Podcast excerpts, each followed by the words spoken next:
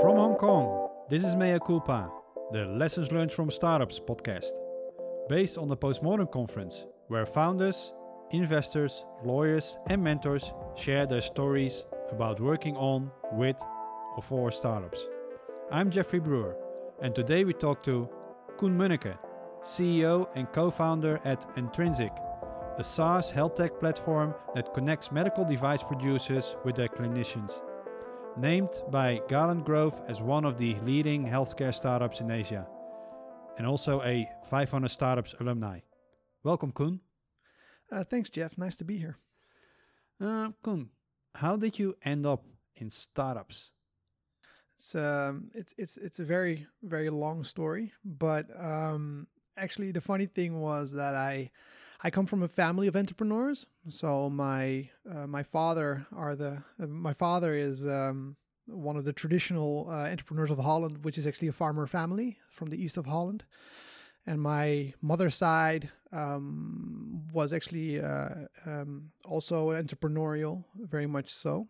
Um, but my journey was pretty long. I did a lot of academics in the social sciences side of things. And then I wanted to do a PhD uh, in Hong Kong, didn't get accepted. And I thought, you know, I'll, I'll get one of those honorary degrees later, um, but I'm going to start a business because I had always been organizing things and events. And it just felt very natural to me to sort of start a business, I would say. And when you didn't do your honorary education, what was the point that you said, okay, like I'm not going to do this, I am going to start this business? And what kind of business was it? Right. Um, I think when I was studying in my masters, I was I was very interested in bespoke manufacturing, like 3D printing and and, and that sort of whole uh, industrial revolution 4.0 thing. Um, and and just like sort of the on a on a on a social sciencey, political economic level, on a theoretical level, I was just super interested in it all.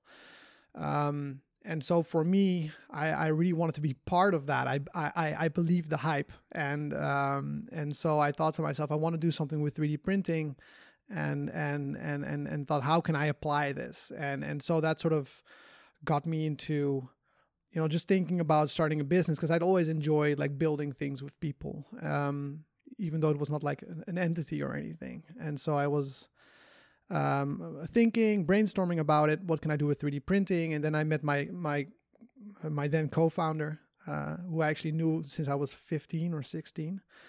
And we were snowboarding together, and and we were talking about this idea. He came out of retail. Um, I was uh, on a theoretical level completely into 3D printing and all that sort of jazz. And that's sort of really how the the ball started rolling and and um, so I yeah so so we started talking about the idea of how we could do something with 3D printing, which was in, in retrospect completely the wrong way to go around uh, about it because we were looking for a problem uh, to match our solution, which is like an epic mistake, obviously to start with, but um, that's sort of how the how how we started off, and um, yeah and so he had this retail ideas i had this ideas about 3d printing and, and, and so we started going I, I was already living in hong kong and i was like i'm, I'm going to go to factories i'm going to figure this all this stuff out because i wasn't really in the manufacturing business at that point. Uh, i just went to factories. I, I, I went to factories in shenzhen and shanghai started asking people how does this work really? instead of like sort of in theory. And that's sort of how everything started to grow if that makes sense. It's quite a significant step from going from like an education in cultural anthropology to 3D printing and manufacturing. What was there? What? Yeah, I mean it, it. you know, it has no, it has very little relationship with each other aside from just interest in the technology in in a sort of social context and and for me i just generally get very interested and excited about things and i just want to explore it and and especially if it's new and i don't get it and so for me it was really sort of this personal journey that started on a very theoretical level and started working on this 3D printing gig and and as as I went into it, you just start figuring out that the whole hoopla about 3D printing, first of all, was not really accurate. But at that point, I was so excited about building businesses that I just kept on going. Um, and I think that was really sort of strange. I sort of rolled into it, and I still feel like after eight years of running startups, I'm still rolling into things all the time that are just super interesting and exciting um, that I would never have experienced. I think in, in a different line of work. So it, there's no, I think there's no real logic to it. I just, from one thing came another, came another. And then we were selling our products to Walmart and living in Mountain View and, and all this sort of crazy stuff. And, and I still don't, I still don't really understand how we got there in many ways, but it was, uh, and it was an epic journey for sure. Yeah. Okay. And then, um, after your education, did you immediately start with your startup or did you do some things in between? Uh, yeah, I actually sort of immediately started. I, I got a I got a letter from um, long story short, got a letter from Hong Kong uh, University of Science and Technology, and they were like, uh, "This is not going to happen." I was like, "Let's do it," and and I just rolled into it. I had no business background aside from just like sheer will and determination to get stuff done. I had no I had no um, um, nothing to back me up that this was going to be a good idea. But I was just I had always enjoyed working. What I said before, I, I have always enjoyed working with people that are inspired and hardworking to, to to create something new. So some people would sort of say in a lame way, it's sort of in your genes. And in my case, I do think that it sort of is in my genes. It was always I think it was always going to happen. It was just a question of like how the stars were going to align to get there, I guess. Um, at that point, you were still a student. Uh, I can imagine that it was quite, yeah, I don't know, hard to uh, to start it because it's not that you say like, hey, I'm I'm in a day job. I saved up some money. Um, uh, I made some runway for myself, and now I'm going to start. Like, how, how did you support yourself? Yeah, that's a great question, and uh, and uh, this being a super open uh, podcast, I don't mind sharing that. I think one of the, the major things that I sort of have a gripe with with entrepreneurship actually is that everybody says that they were grinding and it was such a hard journey and everything was like I had five jobs and otherwise you're you know not really a real entrepreneur. Like from my side I've I've been blessed. I'm from Holland. I've been blessed with an amazing youth. I'm from a from a from a good well-to-do family. So for the initial period, I just got support. And as a result, I could do it. I don't, that's why for me, I've always felt blessed and don't really deserve it all because I started from a place of comfort and not because of a place of, of risk and danger. Um, and so, yeah, you know, back then I moved here from Korea when I started my first business, and and I was living with my my, my then girlfriend. We shared the rent, uh, and and there was some level of support from my family to make this all possible until we raised money, and then obviously um, I could stand on my own two feet for that matter. But I've just been very blessed, and I think I'm grateful for that every day for my family and for my friends that they were always there for me in that way. Otherwise, I wouldn't have been here and do what I do today. I think. And when you started, did you set yourself a goal, saying like? Um, I want to be in 12 months on that particular level, or I want to have at least X amount of users, X amount of revenue, or after 18 months, or like, how did you set yourself the goals? Um, I think from my side, um, that's why I always work with co-founders. I think from my side, I I am just ultimately driven to build something, uh, walking through walls, all that sort of, all that sort of jazz. And I think with with me and my my co-founder was very much from uh, also a Dutch guy was very much from a sort of more corporate background, which was much more KPI driven than I was back then. I learned to become more like that. But when I started my first business, I was just super excited to do it, and I was just looking for how can we continue to build this. Uh, and so I think through you know the relationship with my co-founder i think we were much more to some extent much more realistic about what were our kpis on a, on a personal level to continue this. And you know i'm always gro- grateful for that. And i learned so much from my previous co-founder simply for him having that more pragmatic view about building a startup. So from our side we were always looking at our runway and and essentially raising money. And and and i think that was for us more we thought we were solving a problem together and the only the only target we had was like how are we um, gonna achieve that problem that we're solving? And there was not really a sort of a kpi there that we said if we don't hit like a certain conversion or a certain amount of customers after 18 or 12 months and then it's it's over.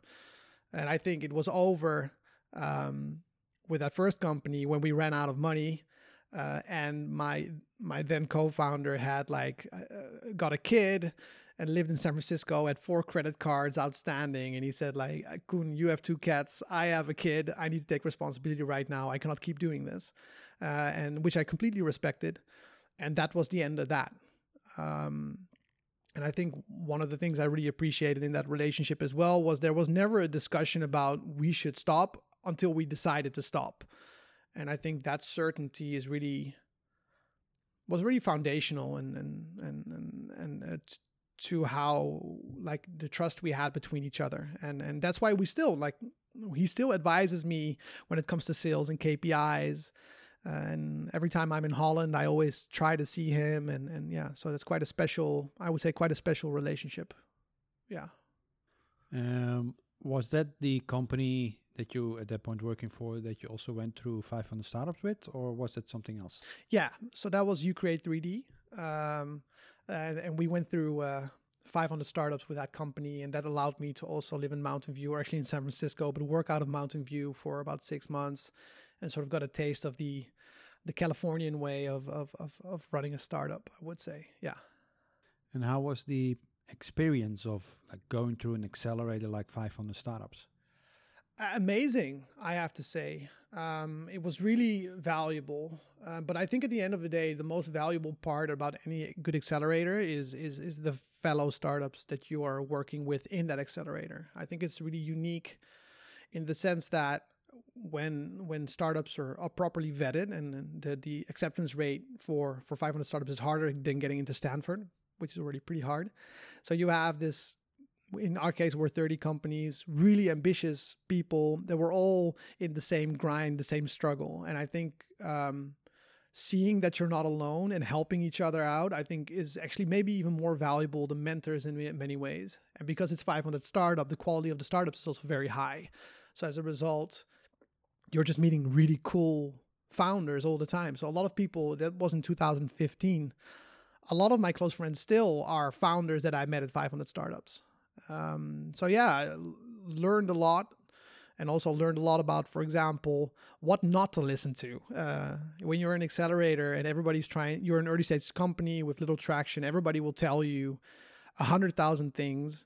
And then there was such a thing that we called in, in 500 Startup called mentor whiplash, where you were continuously informed that you should do things differently.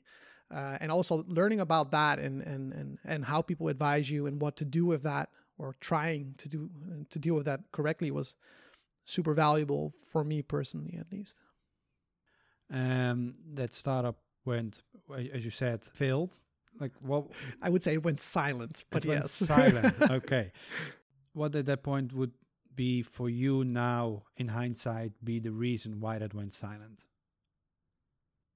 That is um usually when investors ask me this question, I have sort of a, a short answer, which is like, I think it was, from my perspective, a combination of of uh, unit economic issues. So essentially, us not being able to to get to a price point where it worked for our customers, and at the same time, we were accelerating. So it's like essentially being an airplane that is about to take off but missing a wheel. And I think that for us was really the struggle. And, and that's also why they say, well, right, when you go into an accelerator, usually most companies die within six months afterwards because either you accelerate or you or you go boom or you go silent for that matter. So I think for us, we had a huge partnership with Walmart, um, uh, with Walmart.com, and which was an amazing experience to just, you know, I can still see us sitting there in San Bruno negotiating with the, the hugest uh, sometimes friendly gorilla in the world, and uh, we were like a four-person company. Um, but I also think that that puts a lot of stress on your company, and if, your unit economics and your strategy is not completely correct, it will either if if it is, it it will make you and you will be huge, and if and if it's not, it will break you and shatter you. So I think that sort of, I would say that is what happened essentially during that point, there were there any uh, actions that you did uh, that now in hindsight you think, hmm, wasn't the brightest thing to do at that point? And like, did you learn from that or? what were your takeaways from that and and if you are allowed to talk about it what what was the decision that you at that point make that's where to start? I think there were so many mistakes made. Um, um, it's it's hard to pick one i think because like for me the way i run my business now is is so much has been shaped from the things i've learned from my previous co-founder and all the mistakes we made together. Um, so I, I think one of the thing which is more of a it's not really actually a business mistake it's more of a whatever like a life mistake. I think one of the things i really learned through my first company is that you really need to it sounds sort of super meta but you you need to really understand who you are and what you want to uh, what your value add is to the company i think i'm quite sure with my first company that i went through at least two depressions uh, and for ma- many reasons. But I think one of the things that I also really realized when I was in 500 startups is that if you're not sure exactly uh, what your value or your your your yeah your supreme value is to your company, um, it it it really gets exacerbated by by the experience of of running a business. So to give you a very practical example of that. Um, so me and my co-founder were very much um, um, you know, we were like sort of uh, purely co-founders, and the and the C in front of our names, as in CEO, COO, or CPO, it didn't really uh, matter to us, but uh, to the outside world, especially when you do fundraising, it matters a lot. And I think for me, I've always been like a sort of a jack of all trades. I'm really good at problem solving, but anybody who knows me knows that I also know that I'm not really. I don't accelerate at anything specifically. I'm just better than most people to to look across the different fields and sectors in, in our company and, and sort of think of of innovative solutions to make things uh, better. But like in my previous company, I wasn't really, um, I guess, grown up enough and strong enough to say, I need to be the CEO of this company because I am better at this because it's a very intangible skill set. And my co-founder, who has always been the nicest about everything, he at that point was CEO. And I think the biggest mistake I made was that I was functioning as a CPO, COO, which is all about like uh, processes, recurring processes, and all that sort of stuff, which I was horrible at. And and so as a co-founder, of course, I was also involved in other things, uh, but it really, uh, you know, eats away at you. And I, I still remember that I was sitting in the head office of 500 startups in Mountain View, and every single day I was doing something that I uh, wasn't good at and which was re- eating me up on the inside but i also didn't want to rock the boat and i also just wanted to fight for the team. And but every day i was just confronted with the fact that i sucked essentially. And i just remember one day i was sitting in the office and i just lost like everything. I felt horrible and i i, I walked to the park next to the office and i sat there and i just cried for an hour. I was just sitting there like losing completely having lost myself because you continuously in the startup are are demanded of to know exactly what you're doing, where you're going. And I had to keep up this appearance like I knew what I was doing in my role, but I didn't. But at the same time, because the stress was so high, I didn't want to go out there and be like, no, I need to take this position. So I essentially just um, lost myself in that company, just not wanting to rock the boat and, and support my co founder. And I think that is a, on a personal level, a major mistake I made. And, and because I also wanted to keep him happy, or I thought I wanted to keep him happy. So in retrospect, now I just know what I'm good at. And I think that experience for me doesn't make the founder experience easy, but at least I'm doing things and I'm I'm I'm putting my energy into things where I excel at. And I think I failed at that in my first company like epically. And and for me, yeah, what I said, it was really a super heavy journey for me. That's uh, quite intensive, and uh, probably at that point also for you, indeed, what you say, a um, uh, a life changing experience. From that, what, uh, of course, the the obvious already that you know now where you're good at and where you're not good at. How do you solve that? Like, do you hire people to do that then at that point for you, or Do you like with your experience just push through it? Right.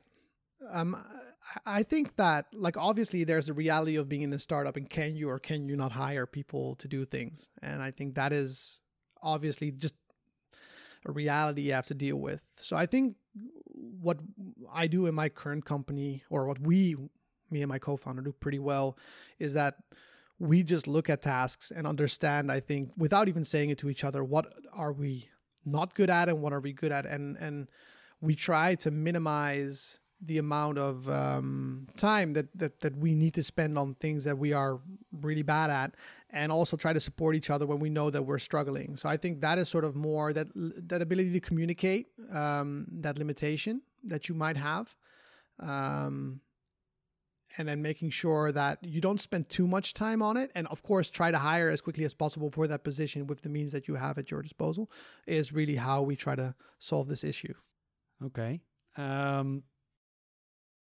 so that's the way that you learned how to cope with that. So I imagine that now when you're doing this, your everything goes smooth in your current startup. Oh, I wish. Uh, I think you, you know, you do your best. I think that it's it's it's a fight, right? Like I think you have personal ways of doing things. So, for example, for me, like I have an endless drive to solve problems, and I, and and I don't say that in a sort of like startupy way. Like I can really not help myself. You know, I will uh, I will message my investors at late at night and ask them all these questions about how things should be done or uh, what they think about things because I just want to always get to a a solution. So what I try to do is just continuously remember or remind myself of my own personality and trying to sort of balance things out. And and so I would say in general, like with certain traits, you just have to keep reminding yourself to do better. And so that's also in, in my current company, right? Like we have values in the company and and and and and those values also speak to me because they remind me to be a better person and be a better team player. So um and at the same time as well you have a co-founder that sort of balances you out right? So for me i'm super passionate. I want to get things done. I want people to grow. I want things to work. And you also need that and that sometimes results in inspiration and sometimes that results in, in a bit too much.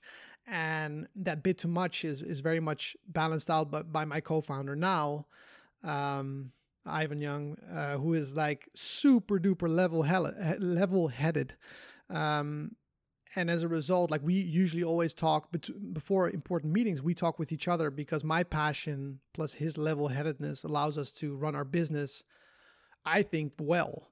Um, but that is a continual fight to be better, right? I think that never stops.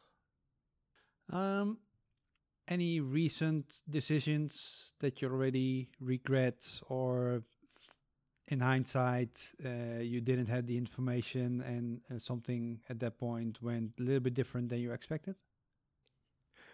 Um, well, uh, things going different than expected is my everyday. Um, and I think things I things I regret, I guess.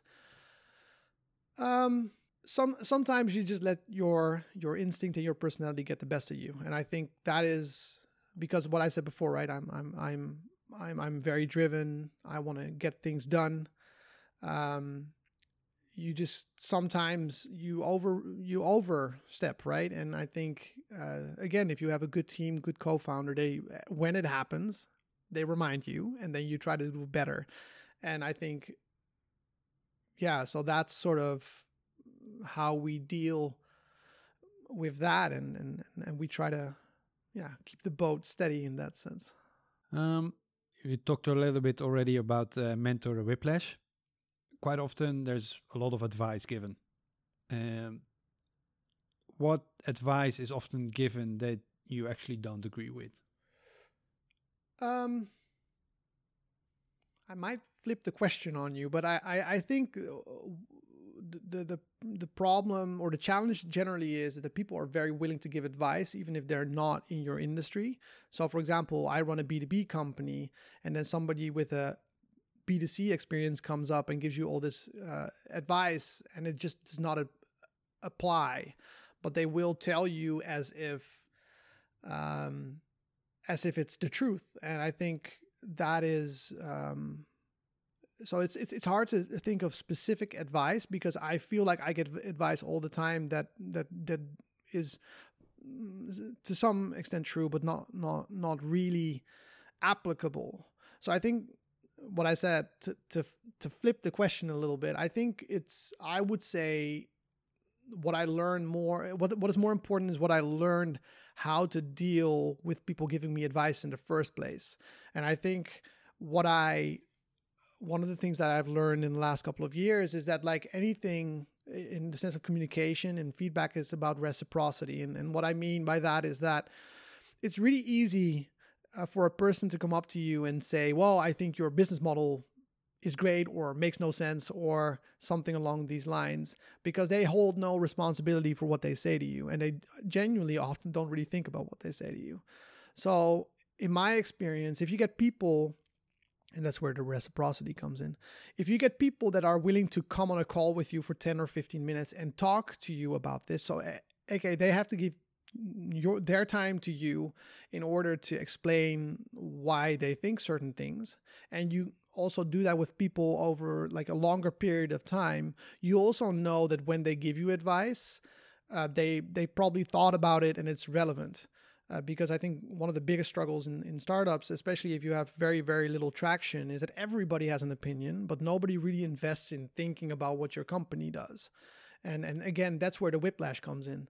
So if you can just say, okay, if you're not willing to get on a call with me for 10 minutes or 15 minutes or meet me for a coffee to explain what you think, like uh, more often, then very likely your information is that you're giving me is is not worth my time. Um, yeah, I think looking for a single piece of advice um, is that is wrong is really hard because advice is also a question of timing, right? Like advice that I get uh, now might have been valuable two months ago or two years ago, and it's completely inaccurate now. And and so for people that are not in startups, for example, when they give you advice, usually they're not really in it. So like they think they're giving you valuable feedback on something they read in a newspaper, and you were like, okay, well, thank you, I appreciate your time, but yeah. And what is the most valuable advice that's ever given to you, or maybe one or two, or one, or so much as well, actually. I think one of the, um, to give very practical, something very practical, was a line that somebody taught me when I was in 500 startups that I uh, made my own. So there was a mentor in 500 startups uh, called Rob Navert, and he was helping us negotiate with um, with Walmart, but also just generally managing the company. And he um, uh, he taught me the line, "Does that make sense?" And it's it sounds super super cheesy, but uh, the why I find it so valuable is because running a business is all about buying from your staff, from your investors, from your customers, and a lot of people when they do sales or when they internally try to make a point, they just ramble on and they they just tell you what they think. And by forcing yourself to say, does that make sense after everything you say?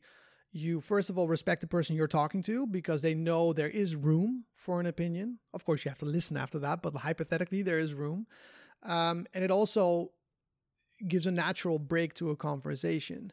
So it's really like, I think if you're in a, at that point when I was in 500 startups, I'd been hit in the face so many times um, that at some point you just become numb to it all.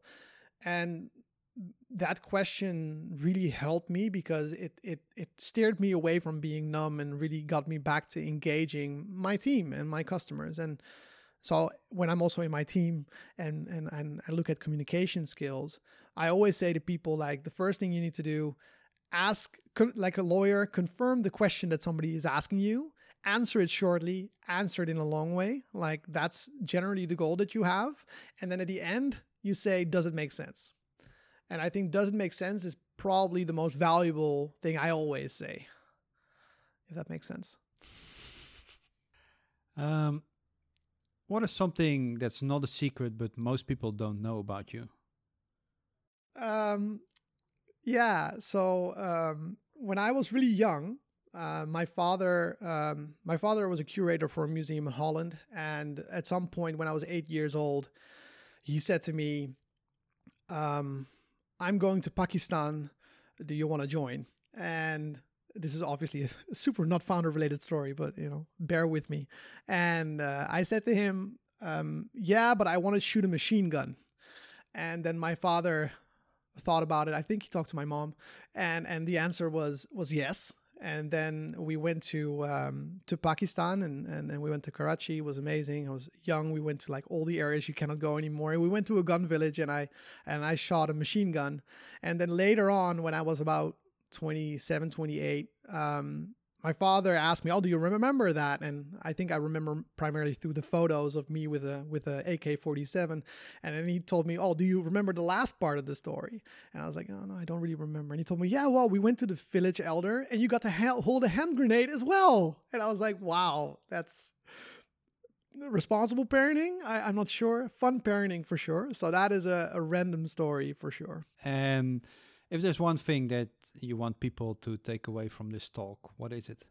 Um, I think the most important thing uh, to take away is that, you know, just be honest about where you're from and as best as you can, try to be open and honest with people. I think that is, at the end of the day, um, what I, I would say the startup world needs. You need honest people trying their best to solve problems. Some of them are maybe not meant to be solved, but all honestly trying to, you know, to build something to create value. And I think for me, I'm a big proponent of just being honest about the fact that I am I come from a well-off background and that has allowed me to do this.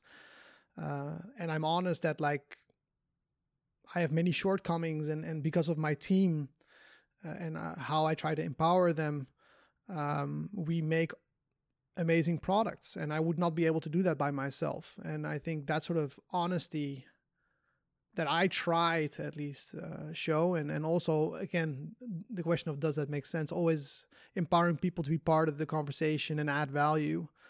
I think that's the lifeblood of any happy organization, even if you don't become a Series D company or you have an IPO or an exit. I think that is because at the end of the day, we're as entrepreneurs, I think we are supposed to create value, and value is best created on honesty and, and, and being genuine. So yeah. And then doing a startup, does it make sense? Not at all, but it's really really fun. I want to thank you for your valuable insights and sharing of your lessons learned in startups. Yeah, thank you so much uh, for your time, Jeff. It was uh, was fun to share. Uh, for the listeners, although the rating system in podcasts is hideous, if you like this Mea Culpa series, you can rate this podcast with five stars as a motivation for the makers.